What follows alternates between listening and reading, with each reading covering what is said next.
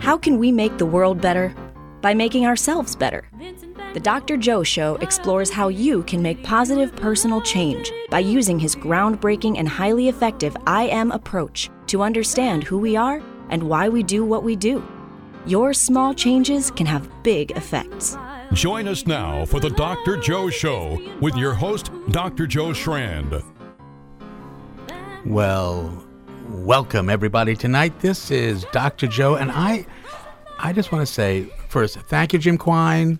You were fantastic. I really appreciate everything that you have done for me. But I have a new co-host to introduce today, Mark Stiles. Welcome, Mark. Well, thank you, Dr. Joe. You are so welcome. I'm so delighted to have you here. Mark and I were talking. He said, "Am I meant to be like Ed McMahon?" right? You know, which means I would be like the great Johnny. But no, you just have to be like you, right. Mark. Well, we'll find out if I can add some value to your already uh, ridiculously popular show. Well, thank you so much. I have no doubt that that added value right there. so we got we got some interesting stuff to talk about uh, this week, don't you think, Mark? I think so. I'd like to talk about that singer that was just on the uh, the intro there. Can we talk about that? Let's talk about her. So, folks, for those who don't know, that voice that you heard singing the Van Gogh song uh, is Sophie Shrand. And Sophie Shrand happens to be my oldest child, my oldest daughter. And I would really like to direct folks to her brand new science comedy TV show called Science with Sophie. And she just launched it. Uh, yesterday was the first time. Science with Sophie, S O P H I E, please. Check it out. Where do like we find it, that? Share it. You know, you, you just put it into your search engine. She's on YouTube. YouTube. And she It's is the future. It's the we talked about this last time. We did. It's We the did. future platform. We did, and it, it's uh, it's amazing. So the show, uh, it's on potholes, Love it. right? Not pot, Correct. Right. But potholes, folks. The I'm science behind potholes. the science Love it. behind potholes. Who knew that there was science Right. behind potholes? But Sophie talks about it. It's great. Please tune in. Science with Sophie. Check her out, uh, and then um, like her, share her. I mean, do you know what next week episode is about? I, I do. What is it? I can't tell you. Come on. It's so cool. all right, all right, all right. Hope she won't mind. It's on tears and snot. Ah. I think that's next week's show. tears and snot. Yes, uh, these very natural, the science behind Excellent. tears and snot, right? What? And the whole goal of uh, Science with Sophie is to get more females involved in science. Is that the ultimate mission? that is the ultimate mission. Cool. Uh, and she, Sophie, wants to be the female version of Bill Nye, but but in her own way. When Sophie was growing up, uh, she said the only female role model she had in science was Miss Frizzle, and she was a cartoon. Gotcha. So here we go. Science with Sophie. Check it out. Excellent. Excellent. You know, there's there's another thing that, that I, I do want to talk about tonight, folks. Just real briefly before we bring in our special guest. Who is our special guest? Our special guest tonight is Andreas Martin, who is a full professor of psychiatry at Yale. He is a remarkable fellow. He and I go way back. We've known each other really since 1993 when we were both child psychiatry fellows at Mass General McLean. And Andreas has been doing this amazing, amazing thing, trying to draw attention to the needs of children with psychiatric conditions. And you know what he's done? It's called Break the Cycle. Got it. And he's been riding his bicycle across the United States. Awesome. So excited that he's coming on. And I'm really, truly honored that he's doing this because he has to take a break from his break. The Yeah. cycle. Oh, so he's actually in process right now, riding his He's bicycle. riding his bicycle. Oh, that's awesome! I can't know? wait to talk to him. I, mean, I wonder if he stopped at Wall Drug Well, along the way. He, he, you know, you, you can ask him. Yeah. You can ask him. It's it's something. So uh, that's going to be great. Uh, you know, something horrible has happened in our country. Yes. Uh, I think we just need to acknowledge uh, all the folks in Las Vegas who have been affected by this, all the folks in the United States, across the world. It's just, um, it's stunning. It is. It's shocking. It's shocking. Well, as a uh, psychiatrist, Yeah. what do you what, what, what do you think was going through the mind of that man prior to the events that led up to that? Well, this this Because I mean, all indications are that he didn't have any past history. I mean, there was no criminal background, certainly. Right. Whether we're going to find out about a psychiatric background or not, I haven't. excuse me. I haven't seen anything on that yet. No, and and and uh, apparently um, there wasn't. I mean, the the concern that I have is when I first, you know, heard the breaking news. Some of the the people who were reporting on it, you know, were saying that this man must be insane. Well, from a layperson's perspective, myself being a layperson, my first thought is he has to be. There's no no rationally minded person would do that, right? And that's the question. That's really that's really the scary question.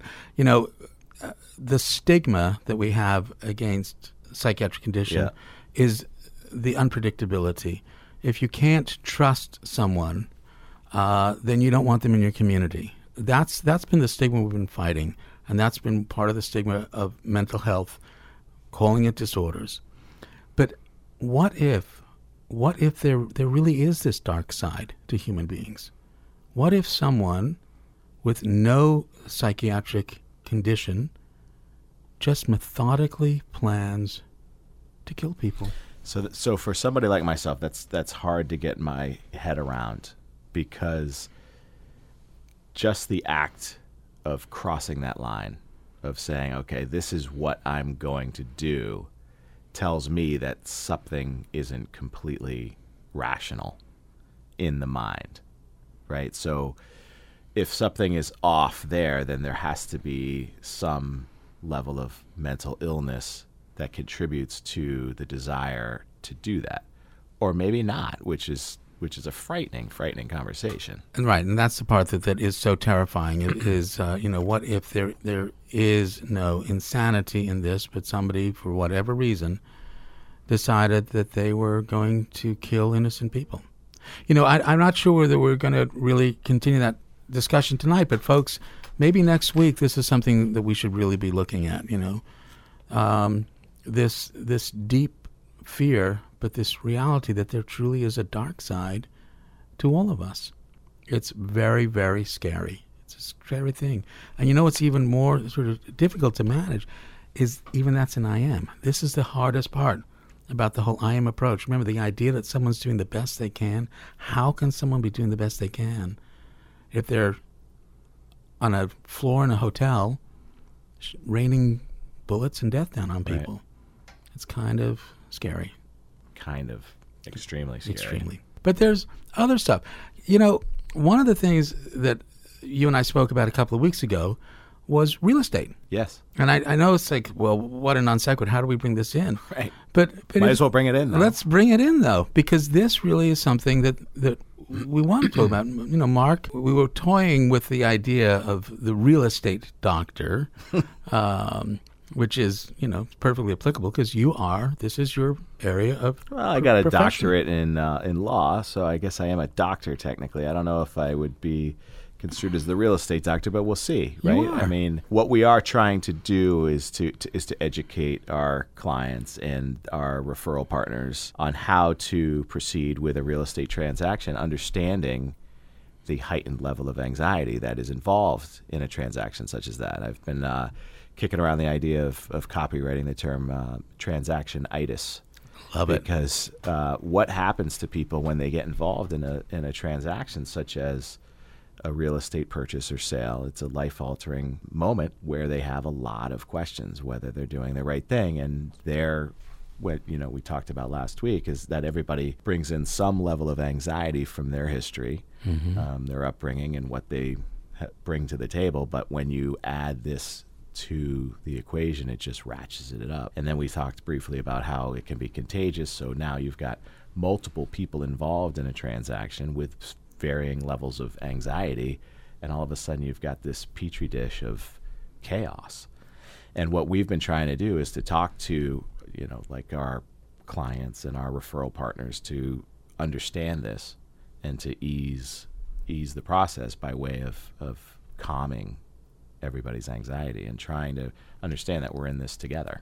And, and from your experience, so what what is that core anxiety and stress. What do you, what do you think it is with all the experience? You sold what ten thousands of Yeah, uh, a lot of it is just the unknown, the insecurity of it. This is how it's always been done, you know. So when I'm talking to a group of real estate professionals and saying that, well, this is how it should be done, and they look at me and say, well, that's not how it's always been done, and I'm used to following the herd, and we're going to fight zealously for our client for that last fifty dollars, when in fact you're doing a disservice because now you've got an upset counterparty that you're trying to get to the final stages to the goal line of the closing.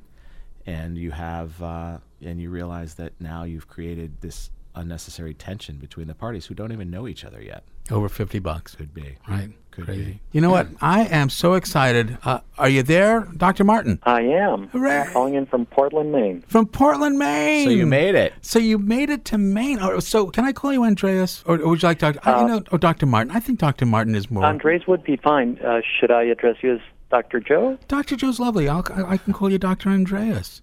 Just so folks know that, that, that Dr. Andreas Martin is a full professor at Yale, an endowed professor at Yale University, which is a remarkable, remarkable accomplishment.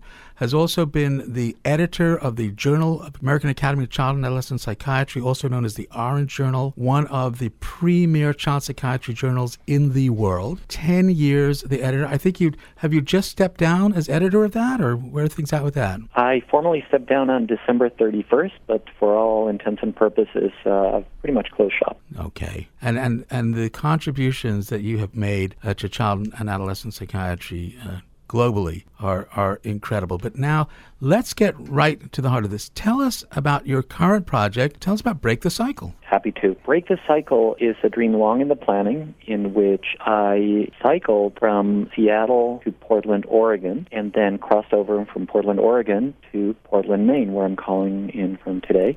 Wow Uh, and I still have the last final leg of the trip going from Portland, Maine to Washington, D.C. It's just one leg. You, you've only been using one leg uh, this whole time. I'm sorry, sorry, I couldn't couldn't resist. Andreas knows me well. So so go ahead. So so you're going from Portland to Washington. Yes, so uh, overall it will end up being 5,100 miles um, on the bike. And so that's the bicycle angle. And the idea of Break the Cycle is to bring awareness about children's mental illnesses, the fact that they are real conditions, that they are common conditions, and most importantly, that they are treatable and even preventable conditions. So it's to spread that awareness, to fight stigma, and as a secondary but also important goal is to raise funds to support the many missions that we have as a community of child psychiatrists. So that in a nutshell is break the cycle. That's terrific. And, and, and seeing as we're at the funds part, how how can people contribute to this so that we can raise funds for this? Well, fundraising would be lovely. Uh, and people can go to our website, Break the Cycle, uh, and ACAP, AACAP, which is American Academy of Child and Adolescent Psychiatry. But um, I, I want to be clear that the fundraising aspect is not the main goal, and I hope that those folks who may be listening to your show, this is really not about the money. The money would be lovely, of course, but I think that it's much more important the awareness. Is through the radio waves, uh, we are able to spread the word that these are real conditions, and as I said, that there's a lot of hope. If we can help even one kid, one teenager out there through this, that would be wonderful. And hopefully, through the reach of the radio waves, it may be more than one.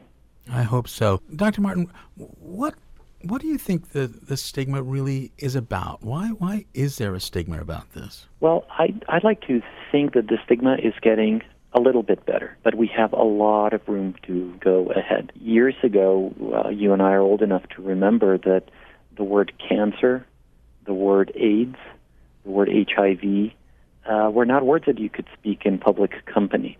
Hmm. Now, of course, there are walkathons, there is pride in survivorship, in bringing care to these conditions, attention to these conditions. I think that we're gradually getting there with mental health. But as to the reasons to the stigma, I think that one of them is that these are, at the end of the day, mostly intangible conditions. You can't quite CAT scan, CAT scan them or X-ray them. You can't quite see them. And when behavior is affected, it's all too easy for any one of us to say, well, they're making that up. If only they put more effort into it, they would get better, and so forth and so on. Uh, all of us are uh, prey to that kind of mindset until we see it, until we experience it in ourselves and our loved ones. And I think it's also very important for people who have been affected by these conditions to speak out and to say, yes, I had such a condition, just like I may have had appendicitis or a bad tooth or a kidney problem, and I'm fine. And uh, between you and I and your many listeners, let me be the first one to say, Dr. Joe, I myself have been touched by these conditions, and my family has. Mm-hmm. But we're doing well. We're thriving. We're loving life. We have beaten these conditions just like we beat that nasty appendicitis that I was referring to. See that that that is the courage that I think people need, but it's unfortunate that they would need courage at all. Because for for you to, for me to say, well, it takes courage to say that, and I and I so appreciate you you sharing that, Dr. Martin, is that is part of the problem. Is people are still afraid that they will be judged, that this is somehow right. a moral issue, and you're a you're a bad person. You should be doing better. What's wrong with you? You know. Correct. So and when it comes to youngsters, even more so. But I interrupted. Go ahead. No, no, no, no, no. I interrupted. Go ahead, please. You were going to say so. So here we are with with the stigma. People still are, are looking at others as if there's something wrong with yeah. them and moral. Right. This is also maybe a good segue to say, you know, why this name of break the cycle. Uh, when what we're doing is riding bicycles. So people might think that we want to break bicycles when in fact we love bicycles. but the the idea of break the cycle is that these conditions, as I alluded to before, can be prevented, can be treated, and the key is to identify them, to get in there early, and to know that uh, we have our eye not only on the short term of helping this child, but we have our eye on the long game and that is that these conditions can go across families, across generations, and that when we help one kid today, we're helping that child, but we're helping a family unit. And the more that we do that, the more that we're going to be able to break the cycle. But we can also break the cycle by bringing these children and families to the care that they need, by providing the funding that they need, by breaking the barriers in accessing care by educating people who confront these illnesses, who, by the way, are not psychiatrists like you and are and me, but it's teachers, it's nurses, it's doctors, it's everyone. All of us are confronting these illnesses whether we know it or not. And the more that we can identify them as such and bring them to attention, the better off we're going to be. No different from raising awareness about problems in hearing, problems in sight, problems in health. We just need to have this conversation and get in there. Yeah, yeah. We have a lot of data already, right, on the age at which certain conditions begin to emerge. Can you is that part of what you're talking about with the prevention or the treatment? How do we actually prevent these things? Sure. Well, we, we do know the age at which many conditions, all of these conditions start, and we can pick many examples, but I'll, I'll pick one that I know is dear to your heart and that you have taught me so much about, and that is one of the most prevalent conditions that we see, and that is substance abuse. Now, substance abuse is not just a disorder of adults. We know that. This is a disorder that starts hitting in the early teenage years that hits hard in the college and young adulthood years. And there is a great body of knowledge of what we can do to prevent these conditions. And they include not only education, but identifying underlying conditions such as depression, such as anxiety, that children might be self medicating against, if you will. We can prevent school absenteeism. We can prevent the losses in gainful employment across the life cycle. There are many things that we can do, but I pick on the example of substance abuse for a number of reasons, not only that you're an expert in them, but I also think that substance abuse is one of those areas that is stigmatized within the stigma. Yeah. Uh, and that doesn't get enough of the attention. Mm. But just like I'm uh, picking on substance abuse now, we could talk about any of the other conditions attention deficit disorder, conduct disorder, depression, bipolar disorder, schizophrenia, autism. The list goes on and on. And, you know, one of my feelings is, you know, words are so important. I wonder if we call something a disorder, does that in some way contribute to the stigma? What do you think? I think you're spot on, Dr. Joe. I, I think you're spot on. I, I think that our language fails us in many ways. I'll be happy to share in the radio what I've shared with you, my friend. Yes. I have had a depression, four episodes of depression in my life, and I have no problem talking about that openly. However, if I were to say, have I had a serious mental disorder? I think that I would be a little bit more hesitant. Mm. Uh, and yet we're talking about the same thing. We're talking about tomato, tomato.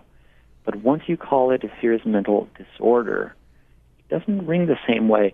And I think that we as a field have some difficulty there. Take, take the example of diabetes.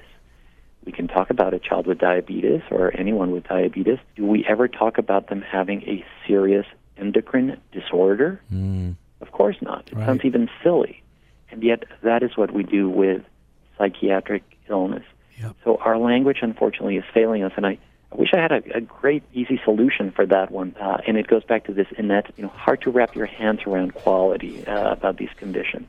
Right. But, but you see, I think using the word condition is a way to destigmatize because a, a condition, we, we all have different conditions, but disorder lumps people into two groups one that's ordered and one that isn't. And as soon as you have a, two groups, then you have the risk for alienation, for stigmatization, and for saying, you stay away from my group because there's something wrong with you and I don't want you anywhere near me. I agree completely. And I would, you know, raise your, your bet or, or, or go one step further in this way. When we think of a, let's think about a very classic medical disorder, hypertension. Okay. Very common disorder.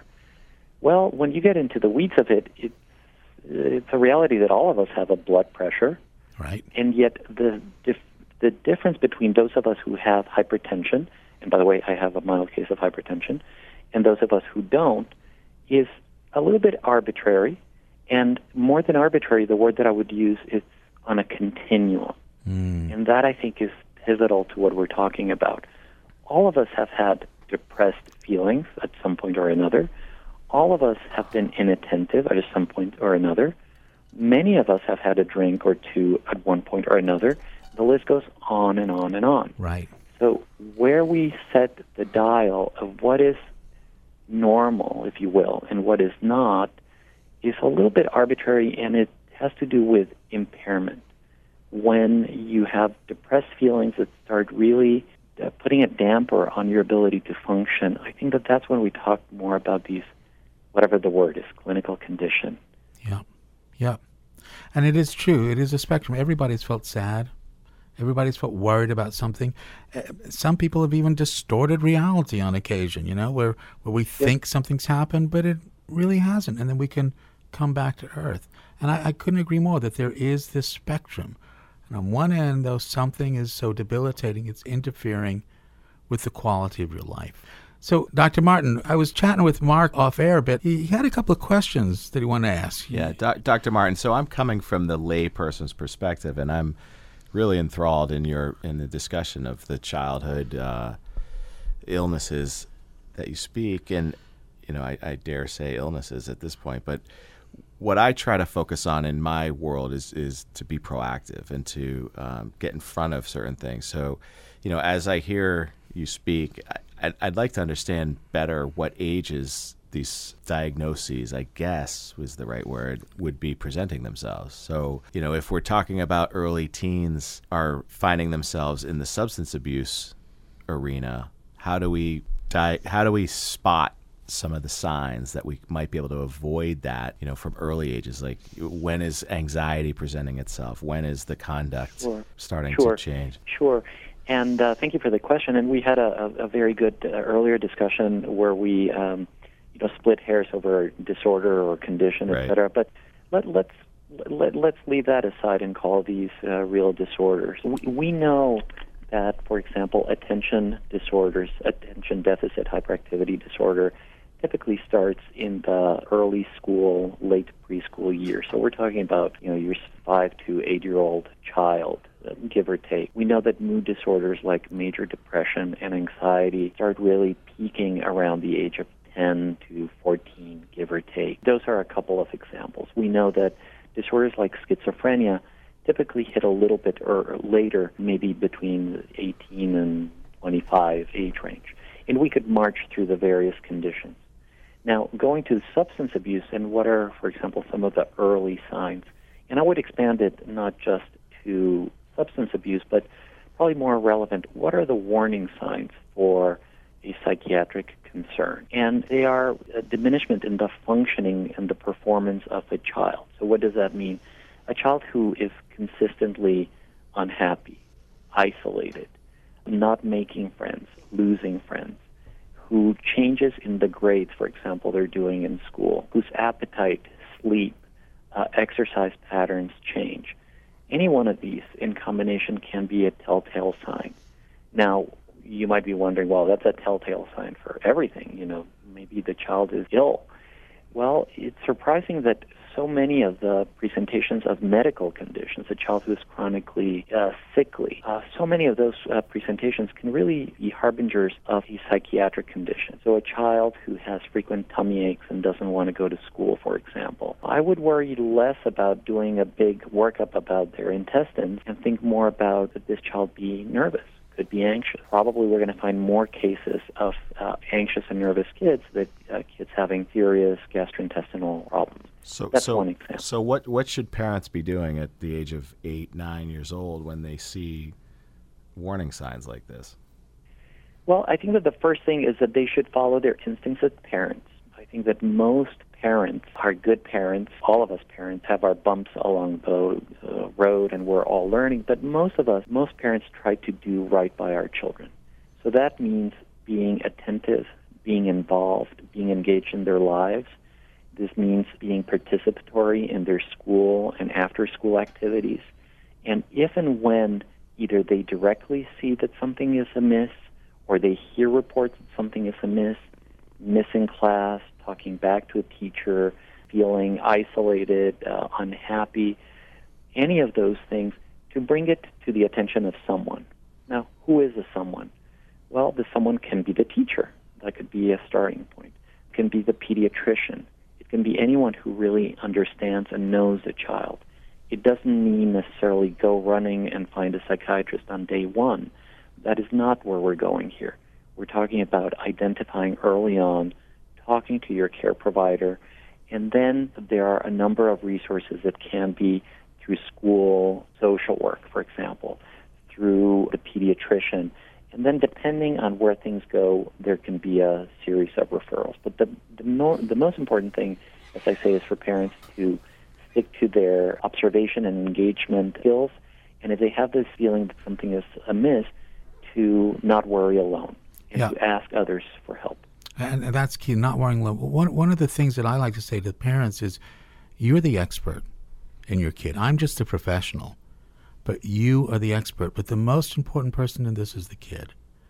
And so, kids, you know, at first they may be very reluctant, I think, to say anything. But, you know, when they realize that you're someone that they can trust, that they won't be judged, that they will, you know, be valued. Yeah, I, I think that the way that I see the, the work before us is that the vast majority of the times it is the parents, the family, the caregivers who are part of the solution Right. more than part of the problem. Can they be part of the problem? Sure, but we can help a lot in seeing that they are overwhelmingly part of the solution. There, of course, are cases where parents uh, have done things that are wrong. You know, we could talk about abuse and neglect and some other things. But by and large, parents want to do what's right by their children. Yeah. Um, But then it then it comes support them. back to to the awareness full circle again, right? So if the parents aren't really understanding the psychology of what's going on, they're not going to even know to Right. that there's warning signs or that they should be seeking help. They just think Right. it's normal child development. Right. Or or they may be feeling guilty that they are doing something wrong or that they're not Right. doing something. And rather than getting caught up in that circle, I would encourage them to say, hmm, maybe I need some tweaking here. I need some extra tools. My child is throwing me a curveball that I don't quite know how to deal with, but there are folks out there who can help me. Yeah. And uh, parenting is a teamwork. So we so we get on a bicycle and we let the world know, right? That's right. Can, can you That's tell right. us some of your adventures? I mean, what's this Sure. been like going a, across country on a bicycle? Well, let me tell you two adventures. I'll tell you Okay, uh, one from today and one from earlier. I, I guess the one from earlier is that it is magnificent to go across this beautiful land on a bicycle. The speed is just right. The landscape is incredible.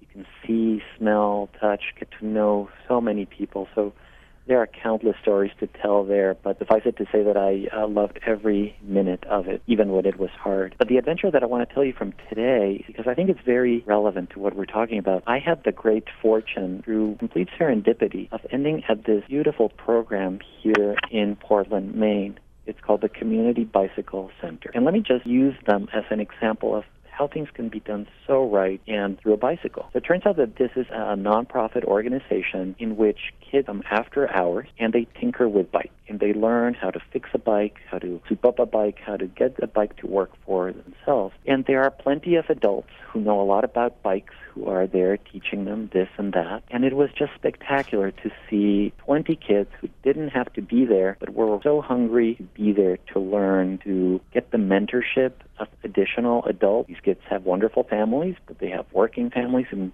like all of us, we can't be with our kids all the time. But what a gift to be able to have a caring adult teaching you these skills. And there was this beautiful metaphor uh, that, that I saw of a bike and a wheel and a tool, learning so many things about life mm. uh, the mechanics of a bike, the fun of riding a bike, the business of how to sell and buy a bike, all of that done under the watchful care of adults. So it's a big shout out to Community Bicycle Center here in Portland but that's just one example of how we can prevent outcomes. Now, outcomes of uh, you know mental health outcomes. Mm. Do they see themselves as a prevention of psychiatric illnesses outfit? Not at all. But in some ways, in many ways, that's what they're doing, and that's what every hardworking teacher and nurse and anyone who comes into contact with kids and lends a helping hand, a listening ear, teaches them something in a not judgmental way. It was really beautiful and it was an extraordinary way of ending my Portland to Portland uh, leg of the trip. That, that's an in- incredible metaphor and story, and it, it, doesn't it come down to the same simple thing? Uh, this is what I believe that all all we want is to feel valued by somebody else, and I really think that that's that's what we get to do, and it sounds like that's what was happening there. Here are these kids being taught how to do something productive, constructive, and then they they can walk away going, hey, I did something really cool today, and there were people there to help me. Right, it's incredible. I, I can only imagine how exhausted you must be. How how were you riding today? No, today was one of my oh. four rest days. So wait, wait, wait, wait, uh, wait, wait. Let me let me understand that. Four rest days out of. And when did you start this? I started August 17th, if memory serves, in Seattle, Washington. August 17th, and you've only had four rest days? What is that? So, how many miles per day are you averaging when you do that? So, an average of 100 miles a day. Oh, wow. my goodness. Wow. A little more, less, yeah. Wow. Tomorrow morning, I have a, a long ride from uh, beautiful Portland, Maine, into beautiful Boston, Massachusetts. But at least it's downhill. right. At least it's yeah. That's funny. So, you're coming into Boston tomorrow? Yes. Oh, that's so and exciting. It's especially exciting that I'm going to be meeting with my family, who I have not seen in almost 50 days. Oh. I'm very excited about that. Oh, that must, I don't know how you, I don't know how you do that because I have the fortune of knowing how close you are with your family. So that must have been so difficult. Yeah, I, they have been very supportive. Once again, it takes a family, right? Right. That's right. That's right. Another example. And a lot of preparation. How have you figured out where to stay every time?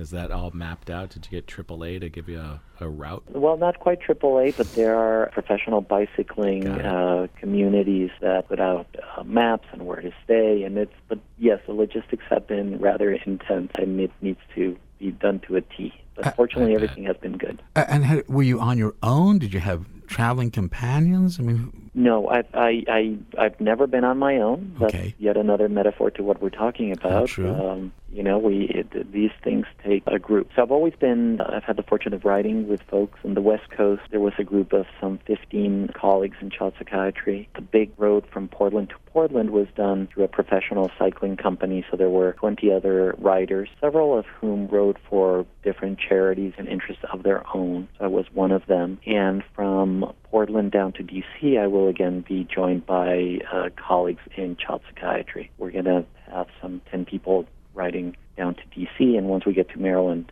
I think the, the group is going to grow quite a bit.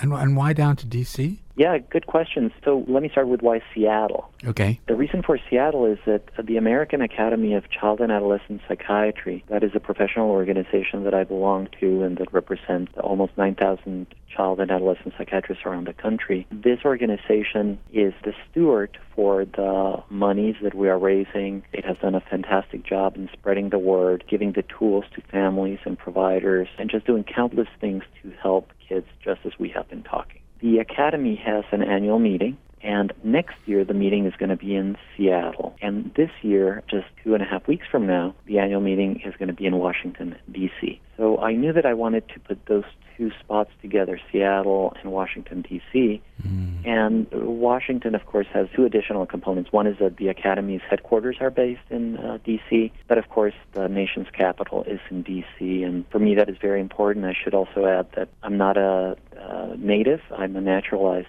citizen. I hail from Mexico, and I've been a citizen now for close to 20 years, but I'm uh, deeply patriotic, and I love this country and uh, once I did this big trip, I knew that I wanted to end at, uh, at the heart of the nation.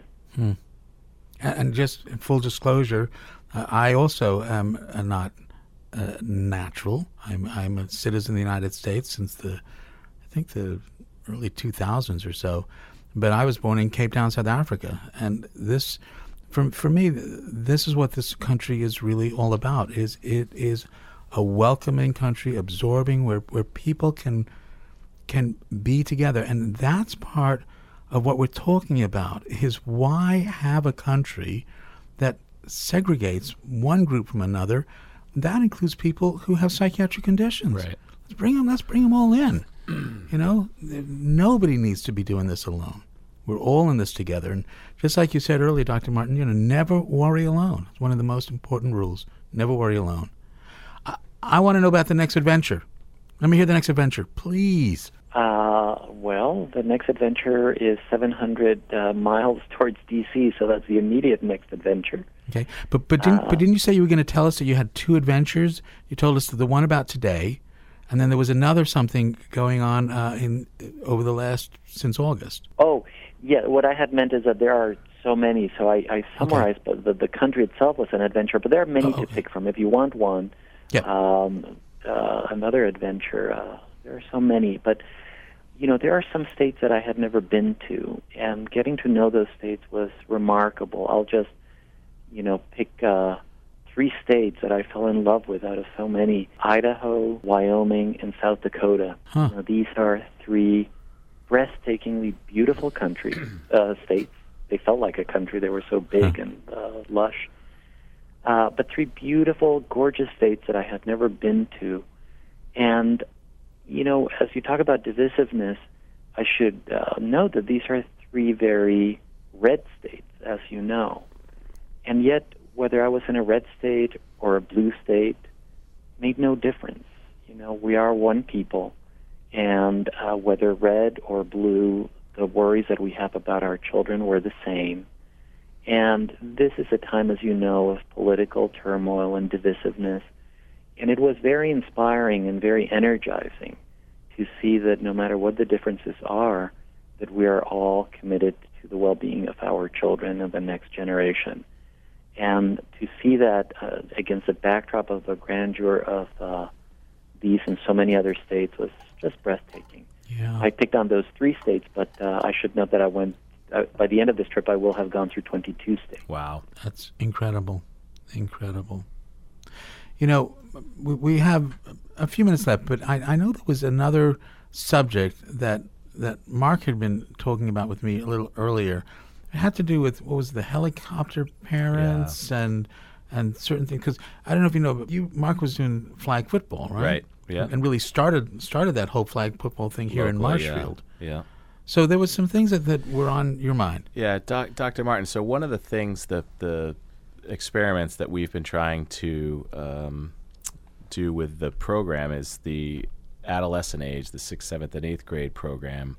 We've tried to institute a no coaching uh, methodology where the kids are out there on their own, and um, it's it's with mixed reviews. That The kids seem to love it, but yet ironically enough, some of the parents feel as though there's not enough adult involvement to it. And um, I, I, find it, it truly just amazing how uh, how the parents don't see the benefit of allowing the kids to to fail, to get up, dust off, and try again. And with your expertise, I'm wondering if there's something to the the hovering and the helicoptering of parents now that adds to a level of anxiety that these kids are experiencing on a day-to-day basis. Yeah, you know, as you say that, the first thing that comes to mind is, a, is an image or a memory of when I started riding a bicycle.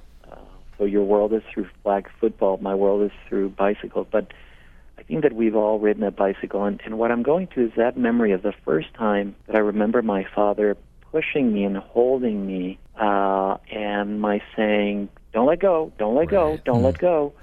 and when I turned back and I didn't hear my father, lo and behold, he had let go uh, many minutes ago, and here I was on two wheels for the first time, and that incredible feeling that I've become, I may use the word, addicted to uh, in the best possible way. So that image comes to mind that we as parents need to let our children fail, maybe too hard a word, it may be undercase fail, but you know, uh, scrap their knees, fall um, uh, within reason we need to be holding them just ever so gently, but we can't be holding on to that bicycle so much that they never learn how to propel on their own. And I think that we can adjust that metaphor in so many ways. We need to be present. We need to let children have roots, but we need to let them fly. We need to let them um, whether it is uh, play football with their own rules a little bit, whether it's pedaling without being supported, whether it is going off to college or to school without breathing on their neck all the time. This is part of uh, the sweet spot of parenting that we need to let parents be comfortable with. If they hover, by the way, they don't do it because they're cruel hoverers. Right. They do it because they adore their children.